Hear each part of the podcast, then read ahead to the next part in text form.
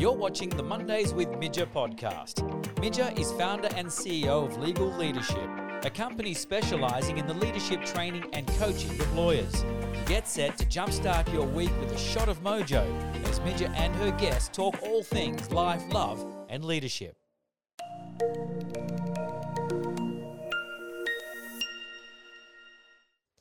Hey, it's Monday, and I'm Midja, and welcome to the podcast all about life, love, and leadership.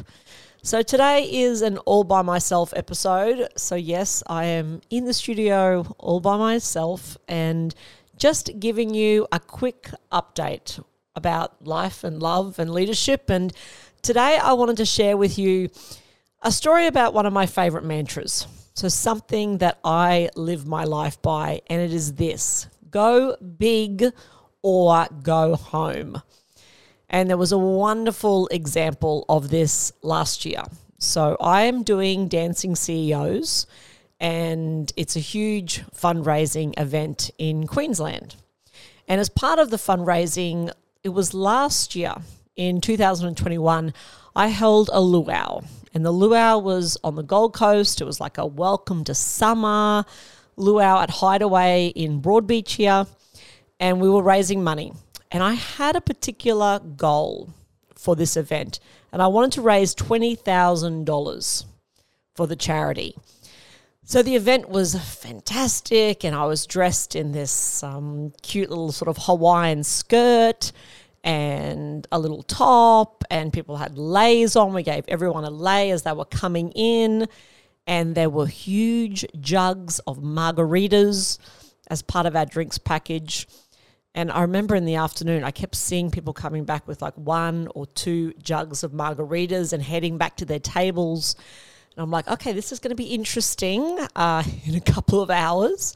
And it absolutely was. So it was a wonderful afternoon. But it got to a certain point, it was about 10 to 3, and the event was to finish at 3 o'clock. And we were $4,000 short. And I was like, oh boy. So we have this goal of $20,000. We've got 10 minutes left. What am I going to do? And I remembered, I remembered that I had brought along a bit of a funny prop which, if you're watching this on YouTube, you'll be able to see it. It is this little plastic coconut bra from, I don't know, one of those sh- cheap stores. I think it was like dollars and cents that I got it from. And uh, I brought it along on the day and I thought, you know what? How about I tell this crowd, there was about maybe 150 people there, lawyers and accountants and engineers and business people on the coast in Brisbane. How about I tell them that if we can raise $4,000 in 10 minutes, I am going to put this coconut bra on and come out in the audience. Now, if you're not on YouTube, just try and imagine this. There's not too much to this coconut bra. It's kind of more like a nipple cover, I guess, for me. And so, one of my friends, who is my fundraising manager, Claire, she was very concerned about this and and Claire also was not drinking at this event, so she may have had a different perspective than other people that were at the event. And she's like, Midge, I'm not sure about this coconut bra. You know, there's a lot of people out there in the audience. It's very small. How about we just try it on and see what it looks like? So I'm like, okay, well, let's go try it on. So we run upstairs at Hideaway and we're in the bathroom and I put on this coconut bra. And Claire takes one look at me and she's like, You can't do it. She's like, It's just, Midge, it's, you, you just can't go out in that bra. And it was so funny because one of our colleagues came past into the bathroom, Marie Federoff from Federoff Lawyers down here on the Gold Coast. And Marie's like, You look fantastic, Midge. I love it. Go for it. It looks great. And I could see Claire just give Marie a look of can you stop encouraging Midge to wear this? But then we had an idea. One of our friends, Nicole, had an idea. How about if we just put some leis over the top? So if we put like five or six leis over the top, she might be able to get away with it. So we tried it. It looked okay.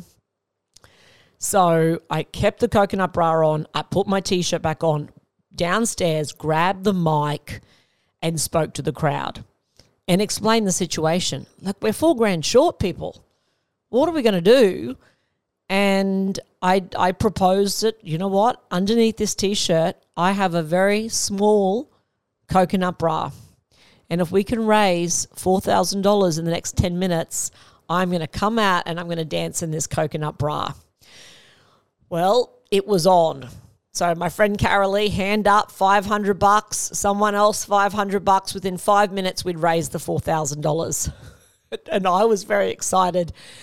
My friend Claire, not so excited, but quite worried and anxious, but I was up for it. And of course, Claire gets everyone sorted, asks people to put their phones and cameras away. And I'm getting ready out the back there near the bar at Hideaway. I think I I really scared one of the young uh, wait staff. He was probably, I don't know, 18 or 19, and he was looking at, I think I've scarred him for life. He was looking at me in this coconut bra going, What on earth is this woman about to do? So the music goes on. Zach starts playing the music. I'm in this tiny little coconut bra and I go out larger than life.